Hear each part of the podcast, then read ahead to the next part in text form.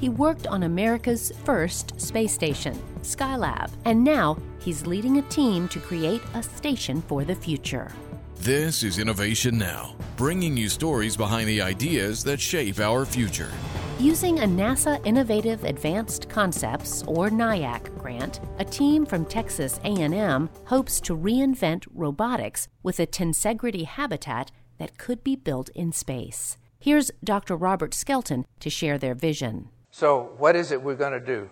We're going to build a growable spinning habitat to get artificial gravity, starting from a small one. So, you start small because it's economical to do so, and then you uh, have a technology to grow the structure over time. The spinning structure, made up of a series of concentric cylinders, would include external leaflets made from available resources to protect the astronauts from radiation. We have to fabricate this in space. So we're building tensegrity robots that can build tensegrity structures. The technology for these robots doesn't even exist, but smart manufacturing and robotic technology are as much a part of this project as the structure itself. For Innovation Now, I'm Jennifer Pulley.